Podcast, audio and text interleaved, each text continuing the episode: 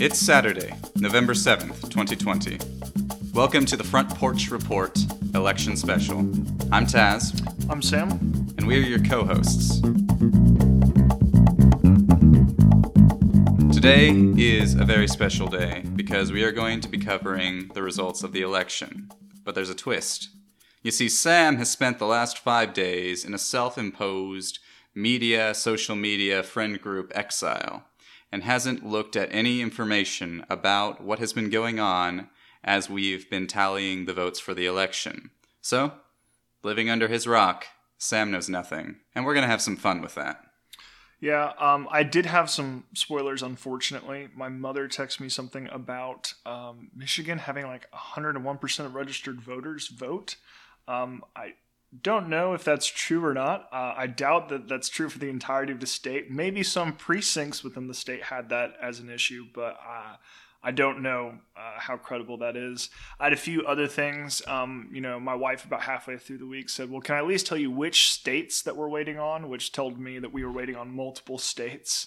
Um, you know, and I knew some things from beforehand. I knew that Pennsylvania had mentioned that they were accepting ballots regardless of postmark up until the sixth. So that was just yesterday. So, um, from what I understood, though, uh, I was in the dark just as everyone else was because things were still up in the air for quite a while until, from what I understand, were just solidified this morning, for at least from what I've heard from other people. Yep, we've been. It was a touch and go thing for quite a while there, and um, you know, kind of the day after election night, I kind of had an idea of who I thought was going to win, and I think most people did, but it really was anyone's race um, up until, like you said, pretty much this morning. So, so do we have a solid answer as of this morning? This morning, well, obviously nothing's official yet because it's all going to be um, litigated in the courts and in the states and everything. But um, as of this morning, we can pretty confidently declare who the winner is. Okay. And we'll get to that a little later in the episode for the grand finale. Okay. So uh, we're going to break this down into um, three kind of major sections. So we're going to talk uh, mostly about the federal elections. Um, so the first section we're going to talk about the Senate and uh, what the results were there. Next, we'll talk about the House and the results that thereof, uh, and then we'll save, of course, the presidency for last. Before we get into actual results, though, Sam, I think that you've done some research on some of the key institutions of our government so that we can give some context to maybe some of the talking points that people have given about the Senate or the House or these different places. So, as we move into the Senate section of our episode, could you tell us a little bit about the Senate? Yeah, I think it's important here to understand that um, you know we have to understand why the framers made our government the way they did, right? Uh, and having an understanding of the context and the reasons why they gave us, um, you know, the great documents such as the Constitution and the Bill of Rights, and why that has been passed down and preserved for so long. Uh, I think it's important, and you hear, you know, you probably have your friends sharing Vox articles on Facebook or saying like, we need to, you know, get rid of the Senate, or we need to, the Senate is, you know, undemocratic, or we need to abolish electoral college, and, and these institutions exist for a reason. So, um, looking at Article One, Section Three of the Constitution, it was originally. Um, it originally said the Senate of the United States shall be composed of two senators from each state, chosen by the legislation legislator thereof. For six years, each senator shall have one vote. Okay, right. So originally, the Senate was not selected by the people; it was actually uh, selected by the state legislatures. And the reason why this was is we wanted the Senate um, to have representation for the states. The smaller states knew that they could be railroaded by the larger states uh, if they didn't get an equal voice in at least one of the chambers. Why was it important that the states themselves have power? It, don't we live in a democracy where the will of the people is what ultimately matters? Uh, I think it's important to understand that the framers never intended for us to be a true democracy. And in fact, America is not a true democracy. Uh, you know, anybody who paid attention in civics class in high school would understand that. Um, we are both a republic and a democracy, right? Um, And so, for instance, if we were to take a vote right now and 51% of the population were to say uh, outlaw free speech, for example, 51% of the population said the government has the right to ban free speech, that would be declared unconstitutional, even though a majority of the population voted for it. It would not be allowed by our government. So we, we are not literally in a, in a direct democracy. Um, and so it's important that the states have voice in the matter because there were a conglomeration of states. You know, the idea that the founders had is that the government most local to you should have the most control over your life. And so we were several states coming together as one sovereign nation, right? Uh, the Americans' creed says we are a sovereign nation of many sovereign states, one and inseparable, established upon the principles of freedom, equality, justice, and humanity, right? So we have uh, an important understanding of that, but um, any of you who have participated in an election recently would say, "Wait a minute, um, I vote for my senator. Um, what do you What do you mean that the senators were, you know, originally slated to be voted upon by the state legislators?" Um, well, that is thanks to good old Amendment 17, which was ratified in 1913, which then changed it to the Senate of the United States shall be composed of two senators from each state elected by the people thereof for six years. So, again, as we learn in civics class, uh, every two years, approximately one third. Of course, 100 is not divisible by three. So, you know, give or take one third of the Senate's uh, seats are up for reelection each cycle. Why the number six? Do you is it important that the senators each serve for such long terms? Um, so the reason why that was given is uh, it was supposed to be quote a cooling saucer. So um, Thomas Jefferson uh, had made that uh, reference. He had originally said that um, it was to be an anchor, a fence, a saucer. He has very different uh, analogies. Uh, one that I prefer is James Madison. He says that Senate was to be the great anchor of government. He went on to explain it would be a necessary fence against the fickleness and passion that tended to influence the attitudes of the general public and members of the House of Representatives. George Washington is to have told Jefferson the framers had created the Senate to, quote, cool House legislation just as a saucer was used to cool hot tea. So the House was supposed to be almost as if a referendum every two years to uh, continually change. Every seat in the House of Representatives is up for election every two years, whereas the Senate, again, only one third of them is uh, up for election approximately every two years. So it was designed to be this staying force, this fence, this long term acting as a check and balance that each of these are have separate but equal um, roles when it comes to our government, with the Senate having to do judiciary hearings, having to do um, many of the other duties, whereas the House is setting up duties such as uh, investigative uh, efforts, such as the impeachment, amongst other things. And so, um, you know, not each of the House is not considered more powerful than the other, though you often hear the lower chamber of Senate uh, being referred to as the House and the upper chamber referred to as the Senate. Uh, but each of them has their own distinct reasons and importance for why we have them in our government. So it almost seems like the Senate was designed for a sort of gridlock to occur, to be the thing that stops the other branches of government from doing things in a hasty manner because if we had um, branches of government that were constantly causing things to happen and being prime movers in the government, then a slight majority might work to take away the liberties of a minority. And what the framers were really frightened of was this idea of mob rule where 51% can dictate to the rest of the world or the rest of the country exactly what is to happen, and the Senate kind of stands against that by being representative of the states rather than the people, and of having these six-year terms rather than two-year terms. Exactly, um, and that is that is what the original framers intended. So, uh, it's an important establishment I'm interested to see what is going on. Uh, going into the 2020 election, Republicans had 54 seats. In 53. The, 53 seats, my apologies. 53 seats in the Senate. Um, and the Democrats, including two independents, I believe, mm-hmm. registered, had uh, the remaining seats. So um, I'm interested to see how that has shifted, uh, and I have highlighted some key races that we will overall talk about in a moment.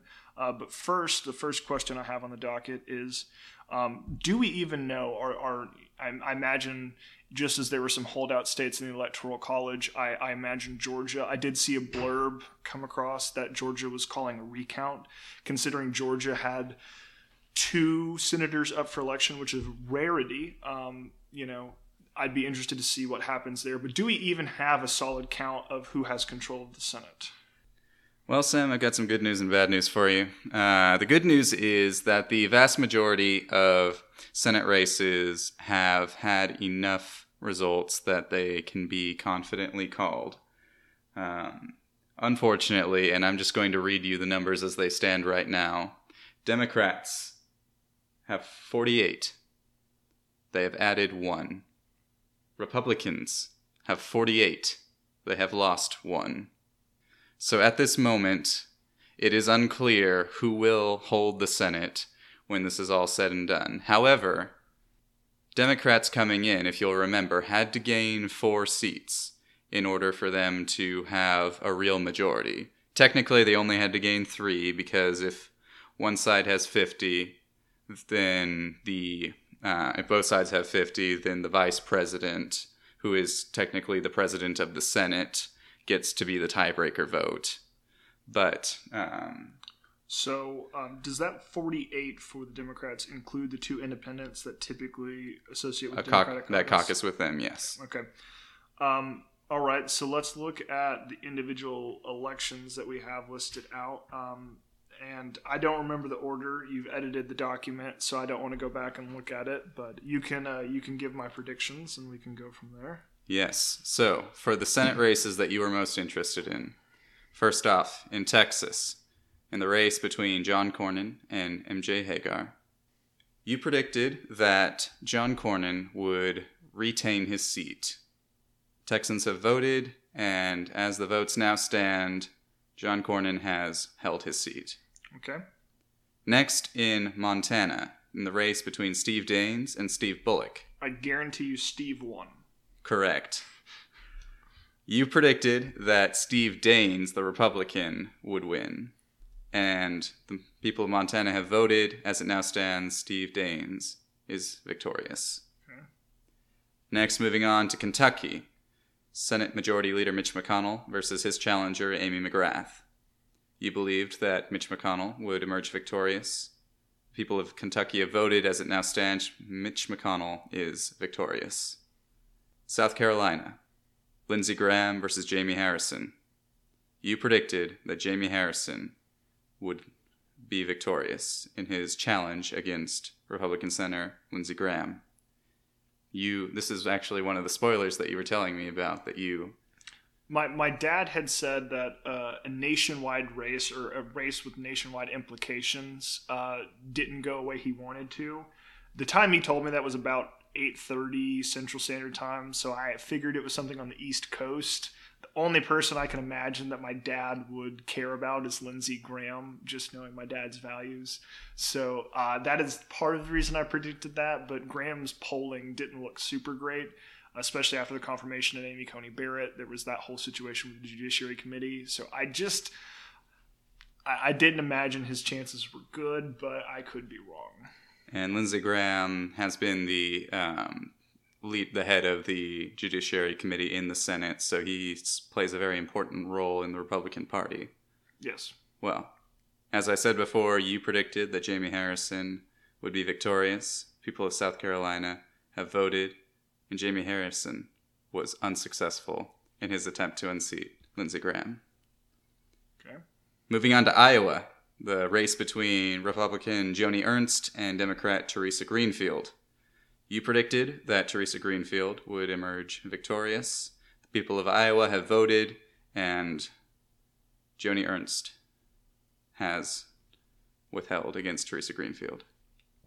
Moving on to Maine, to a very, very interesting, very tight race with one of the most endangered senators on the Republican side of the aisle, In Maine, Susan Collins versus Sara Gideon.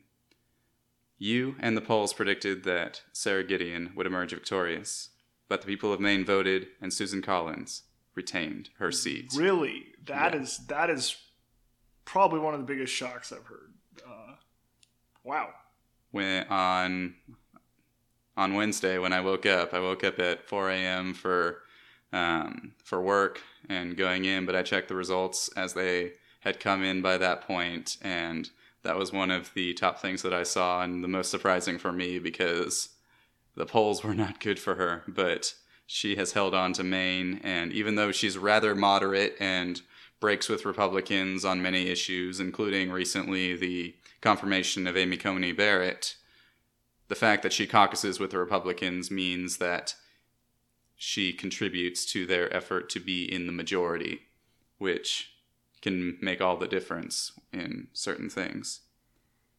Moving on to Georgia. As we mentioned earlier, Georgia actually had two Senate elections going on right now their normal one and then a special election to replace the Republican senator who had retired due to health reasons.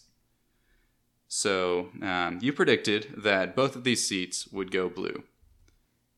In the regular election, people of Georgia voted, and David Perdue, the Republican, received 49.8% of the vote, a plurality. However, in Georgia, in order to become a senator, you have to receive at least 50% of the vote. So that race will go to a runoff. For the special election, Democrat Raphael Warnock received 32.9% of the vote, a plurality, while Kelly Loeffler of the GOP received 25.9% of the vote, and Doug Collins, also a Republican, received 20% of the vote. That race will also go to a runoff, Assumedly with the top two probably. Yes. candidates going forward. Okay. Um, and from what I understand, another spoiler I had is that Georgia was undergoing a recount, for at least from what I had seen a blurb pop up. Um, and considering these elections were close, and also compounding the fact of 2018, you have the whole situation of Stacey Abrams going on in Georgia. I imagine these races are going to be highly, highly, you know, sought after, and the eyes of the nation are really on Georgia. Yes, Georgia is one of the states that we've been paying, paying extra special close attention to, and the results of which were Donald Trump needed to win Georgia in order to win, mm-hmm. and we shall see whether or not he succeeds. succeeded. his it. path for 270, almost any breakdown you look at it includes Georgia, mm-hmm. realistically. And finally, for the Senate, and we're not going through every single Senate race, but these are some of the more interesting ones that Sam especially wanted to be able to react to. In Arizona, in the race between fighter pilot Martha McSally and astronaut Mark Kelly, the people of Arizona voted. You predicted that Mark Kelly would win, and you were correct. Man, was it close? Mark Kelly got 51.3% of the vote, and Martha McSally got 48.7. Okay, so that that is pretty close. Yes. All right, we are moving on to uh, the House of Representatives. So, Yes.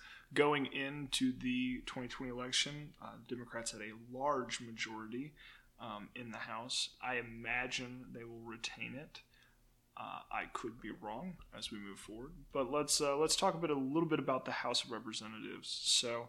Um, something I found out interesting enough is, uh, and I discovered this due to a race out in California, which we'll be talking about in- in a minute.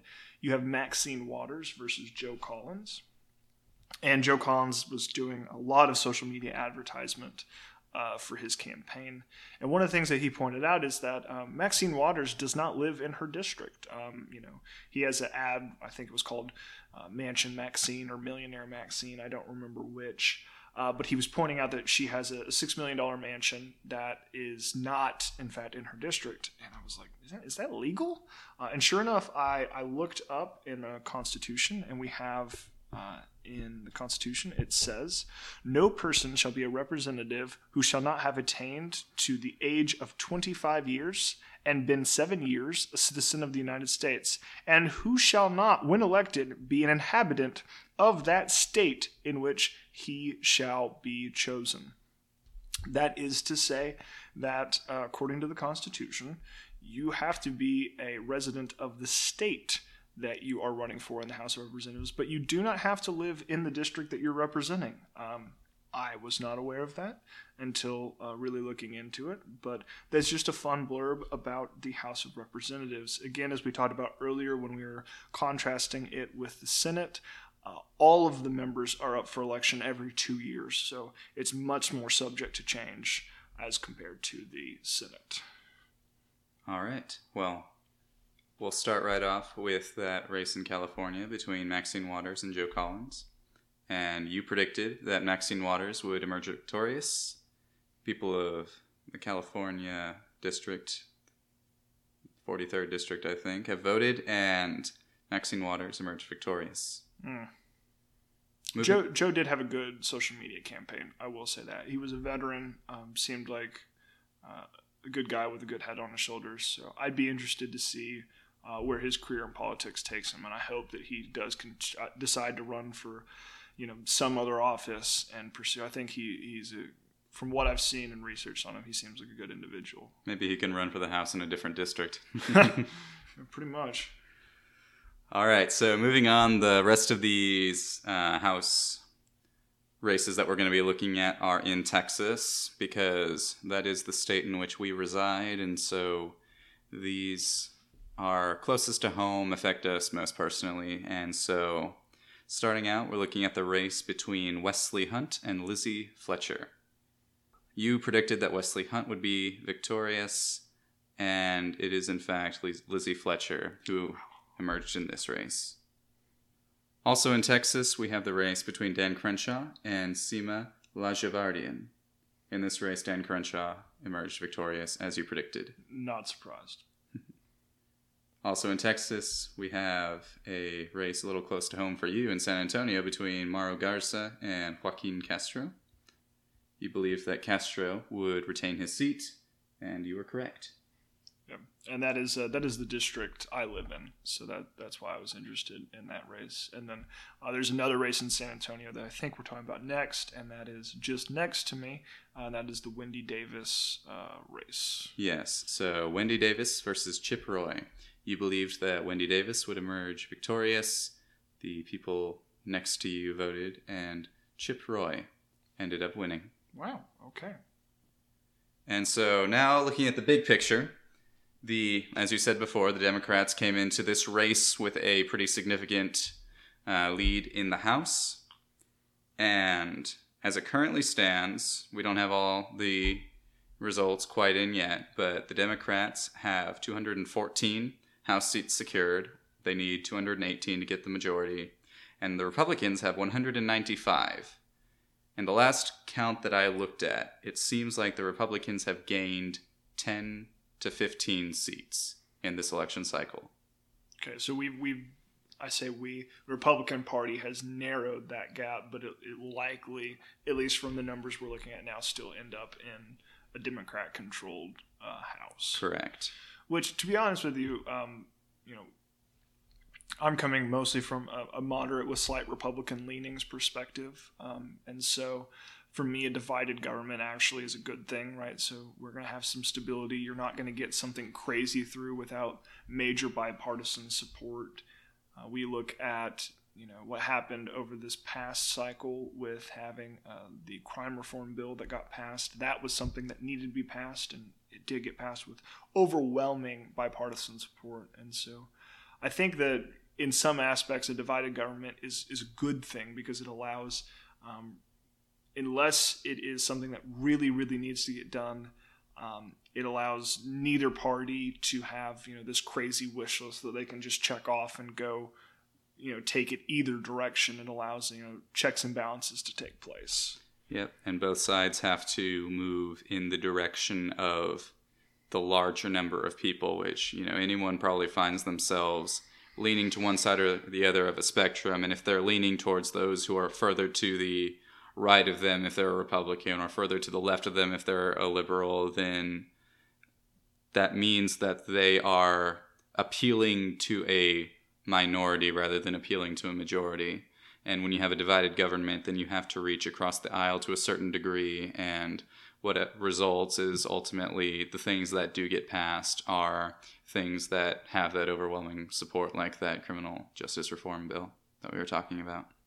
Mm-hmm. So uh, now we are moving on to the biggest race that was on the 2020 ballot. Uh, as some have called it, it was the referendum on Trump. Um, right? And we have nationwide polls that were taking place, and there was polling data nationwide that was indicating that Joe Biden would win. But I want to point out that uh, nationwide polling is not very helpful, right? Because uh, the way the United States elects a president. And there's a lot of controversy over the Electoral College. Um, you know, some people are arguing that we should abolish it. Uh, again, these institutions were founded for a reason, okay? And that is the smaller states had to have assurances that they were going to be given uh, fair treatment in comparison with their larger state partners, right? Um, especially when you go all the way back to something like the Three Fifths Compromise, Virginia was going to have a massive amount of population, including its freed and slave populations. Again, there were travesties committed in the you know early days of America, when especially in regards to slavery. Um, and I think it's important that we understand that those were present, but uh, I don't think that means we have to throw out the entirety of that section of American history. I think we can all recognize that it's a black eye, something that we wish uh, we hadn't done. I think it's something that, um, you know, we should talk about, but I don't think it's anything that disqualifies the entirety of our history. And I really appreciate, um, you know, the civil rights movement used the arguments of, you know, what the founders wrote. You know, we, we you wrote that all men were created equal, and you know, it was it was talking about cashing in on that promissory note that you would treat us as equals. Um, so I think it's you know very important that we talk about that, but um, that's just a side tangent in regards to you know Virginia having a massive population at the time, and, and New Jersey was a rather small state at the time, and so the smaller states, typically up north, needed assurances that they weren't just going to get railroaded. Uh, that is to say, only having one avenue option. Um, by the larger states. And so they came up with a system of the Electoral College that is to say your state votes uh, and your state gets a certain allotment of votes, and that certain allotment of votes is equal to uh, the number of representatives you have in Congress. So the number of uh, people that you have in the House of Representatives plus your two senators for each state. And so that's how the Electoral College is divided up. Recently, it's come under scrutiny, of course, because you have a situation where a president can win the popular vote but not win the Electoral College. Um, but I, I want to point out something that's interesting here. You know, people talk about it, um, but rarely does a president actually win majority of the popular vote. Uh, in fact, in 1992, Bill Clinton did not win a majority of the popular vote. He received a plurality of 43 percent but not a majority, right? In fact, he went on to become president again when he ran in 1996. He also did not receive a majority at that election either, it was just a plurality. So, um, you know, it could cause major problems if we go to a popular vote and require a majority. Uh, and then a retort for that would be, of course, well, what you could do is you could have uh, the presidential election, and uh, instead of requiring a majority, uh, you could just require plurality. Okay? Or you could have a runoff. You could have a runoff. Oh man, runoff that'd be a great idea. Except the problem is like if we do say we, say we end up doing a plurality, right? Um, you know, someone with you know literally thirty percent of the vote could win because well that's a plurality, and you have ten party candidates running from ten different parties uh, and it just ends up not being an effective system. So then, you know, as Taz mentioned, you hear some people say, "Well, we have a runoff, right?" Well, the problem with a runoff is you take the top two candidates. Imagine the top two candidates. You know, say we have the pro this party, the pro that party. You know, say we end up instead of having, you know, um, you know, a moderate right party, a moderate left party, ended up being the top two seats. Say now it's like a far right candidate and a moderate right candidate Okay, now you're running a runoff situation, you only have those two options. Or even, you know, the other side of the aisle, imagine it's a moderate left versus a far left, right?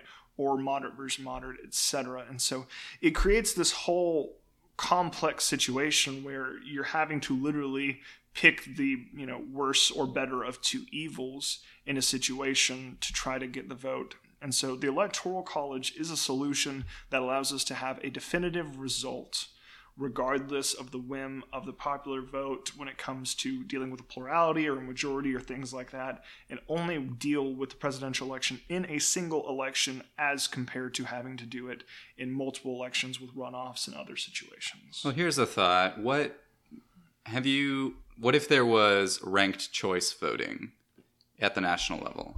I think ranked choice voting is a great idea. Um, I really do. Um, I think it's something that would require some you know, either legislative or uh, amendment changes to the Constitution. And I'm, I'm not a constitutional scholar, so I can't speak to that. And just before we go further, the definition of ranked choice voting is you would look at a ballot that would have several options. So the Republican Party, the Democrat Party, the Green Party, the Libertarian Party, and however many other people were running at the national level. And instead of saying, I pick this one, it being a multiple choice situation, it would be a, a system of ranking where you'd say, this is my first choice, this is my second choice, this is my third choice. And ultimately, you would select the leader by seeing who got the most favor out of all of them. And that would allow, instead of having to choose between the lesser of two evils, maybe you could say that, oh, my preference is this third party candidate, but if it has to be one of the two most popular at the time, then I can pick this one. And that would actually allow third party candidates to gain more percentage of the vote than they currently do, where voting third party is seen as a waste of your vote or as an opportunity to give the other candidate um, a chance to win the one that you definitely don't want to vote for. Yeah. Um, and I think ranked choice voting is a great idea to implement because, as you said, it would give people that option. Uh, you know, and it's a very similar thing that happens in the caucus system, right? So uh, we we talk about you know uh, caucusing when it comes to uh, Iowa in mm particular in the primaries, right? So um, you all come together and you know you have you know this quarter of the room for instance uh, i'll talk about this year's candidates. Uh, you know we have pete you know over in this corner and you have bernie over in that corner and you have you know biden in this corner right?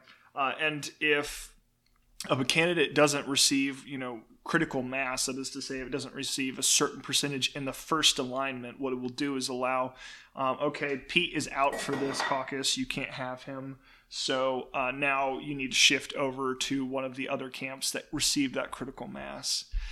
Um, and so ranked choice voting could do something similar, whereas to say, okay, say, you know, you have your candidates, you have, you know, Jo Jorgensen, who's your libertarian candidate, you have Howie, who is um, the candidate for the Green Party this year. You could select either one of them as your first choice vote because you're saying, okay, both of the establishment candidates are trash uh, I don't want to vote for them in this cycle, so I'm going to vote third party. Will allow you to do first, but say you really hate one of the establishment candidates more than the other one, you know, you could then put that person as your second choice. So if you know the third party candidate doesn't receive that critical mass, it will allow you to shift to your second choice option. So uh, it's a way to help open the avenue for third party candidates. Uh, again, as I just talked about the Electoral College, the Electoral College kind of is designed to keep some third party candidates at bay.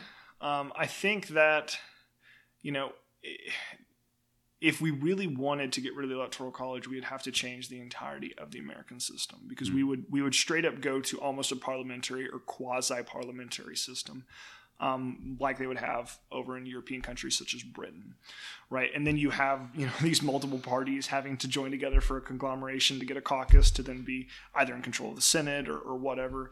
And so it, it just it's not feasible. But I do think that right now where we're at, we have such polarized voices on both the right and the left that they're moving ever further right and ever further left. And these middle group of people really don't know where to go and don't have a good place. And so I think that opening up a choice like ranked choice voting would, would give those people a voice to say, okay, I'm not really digging what's going on here, and so I want to make that known.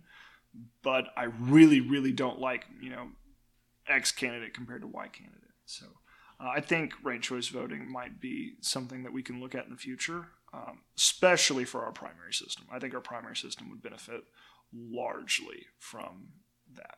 For sure, for sure. All right. Well, starting off, even though it doesn't really affect the outcome of the election, I'm going to start out by reading you the results as they stand of the popular vote. Okay.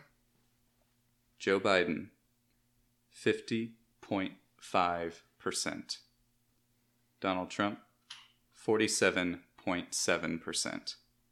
Okay, so no third party candidate got 5% of the popular vote. Correct. So Uh.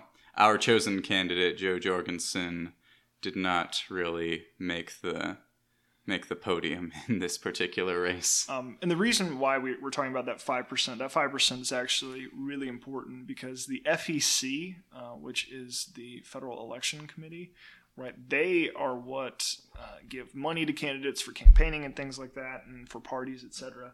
And if a party were to receive 5% of the popular vote, in a national election, they could then receive FEC funding. They are qualified for it. So if anyone ever tells you voting third party is throwing away your vote, okay? Um, I voted in Texas. I can almost assuredly tell you, um, considering the fact that we just discussed that you know Texas voted in John Cornyn, I can almost guarantee at this point that Texas did not turn blue. That Texas's electoral votes went to Donald Trump, and so um, I was fairly certain Texas was going to vote for Trump. So voting for Jo Jorgensen didn't really affect that. I knew Trump was going to win Texas, but it allows you know the FEC funding, the possibility, I should say, for the FEC funding. Uh, but alas, that didn't happen. Moving on to the Electoral College. We've alluded several times to the fact that we had our eyes on a couple of very specific states. One of those was Nevada, which Biden was leading in, but that was very, very close. Another was Georgia, which started out looking red, but slowly started to shift into the blue.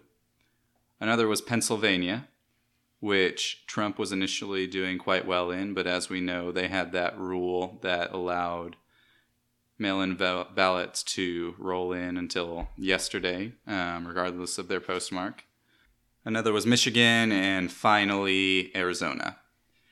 The two main states that we were looking at, however, were Nevada and Pennsylvania. Pennsylvania, because it was so vital to Trump's reelection campaign, and for a long time he was winning by a point in there, and then slowly it started to shift towards the blue. Nevada, like I said, was going for Joe, and until yesterday, Joe was at 264 electoral college votes with the states that he had, and Nevada was worth six votes. So Trump had to win every single one of the states that I just mentioned in order to be at all successful, but Joe just had to keep holding on in Nevada.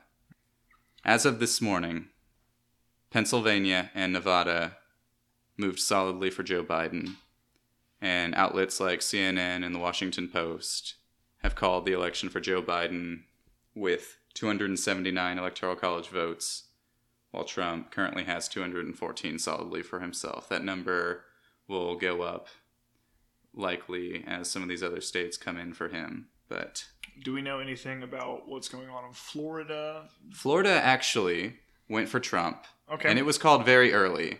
Since 2000, when they had that whole hanging Chad thing, they've actually streamlined their election process and got it very efficiently done. And so on election night, we knew very clearly that Trump had.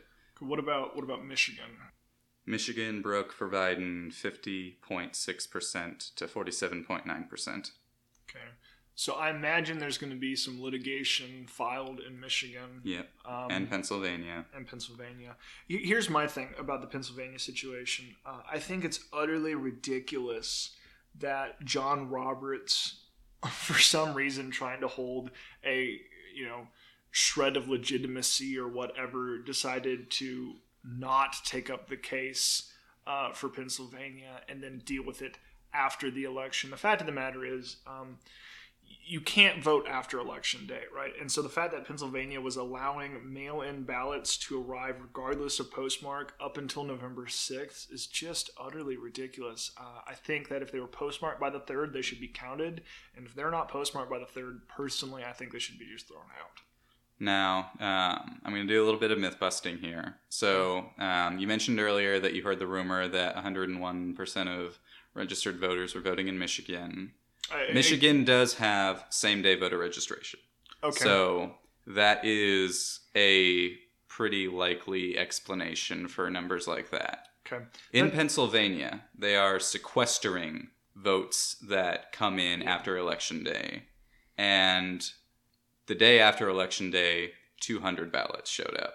Okay. So and that number has gone amount. down Yeah. since then, yes. Yeah.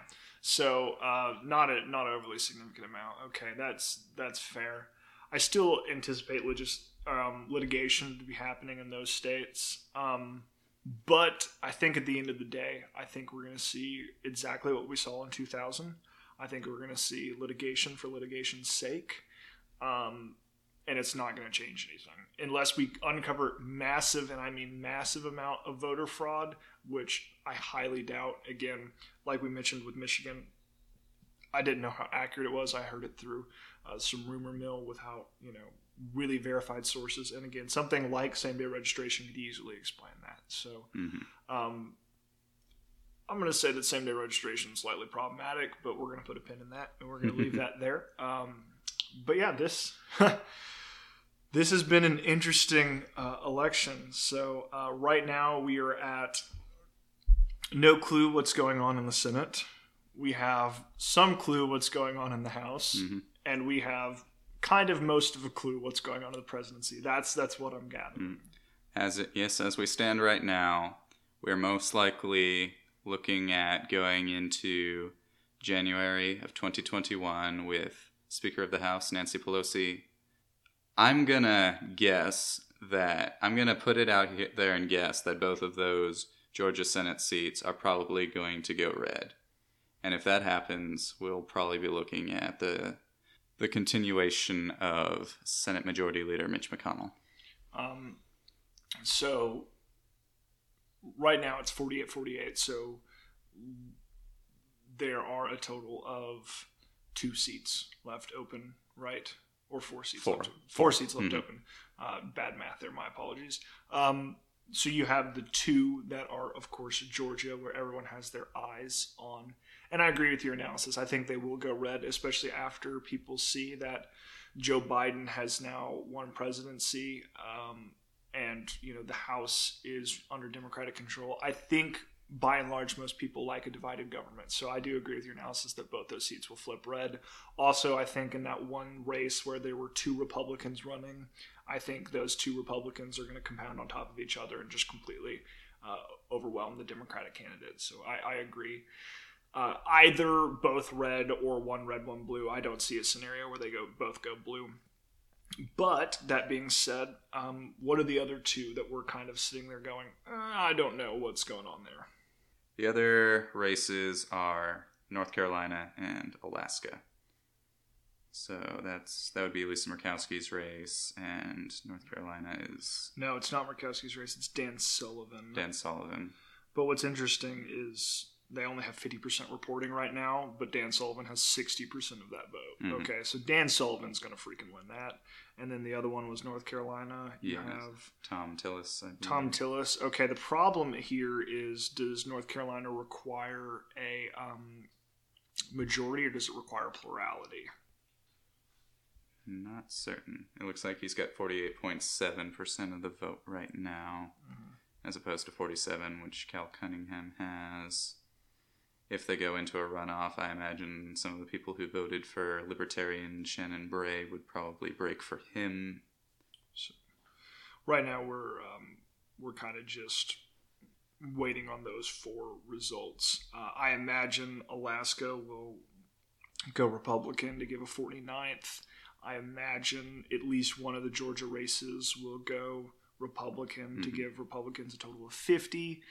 Um, and then whatever happens in North Carolina, it's leaning red right now by 1.7%, so not a whole, whole lot. Um, and then, of course, the other race in Georgia, which is is pretty close. So, all in all, well, uh, this has been an interesting 2020 uh, election. It caps off an interesting year in 2020. So, uh, thank you for joining us for uh, our election special. Uh, this is not something that we uh, not going to be the format of our normal podcast. Again, if you're wanting to listen to that, you will um, likely go back to another episode and you'll see how we uh, have it altered in those two alternating uh, episode styles that we will be releasing. So, uh, if you've been joining us today, awesome. If you haven't, well, you should. Um, and go ahead and give us a five star rating wherever you listen to podcasts. This has been Front Porch Report, the election special. うん。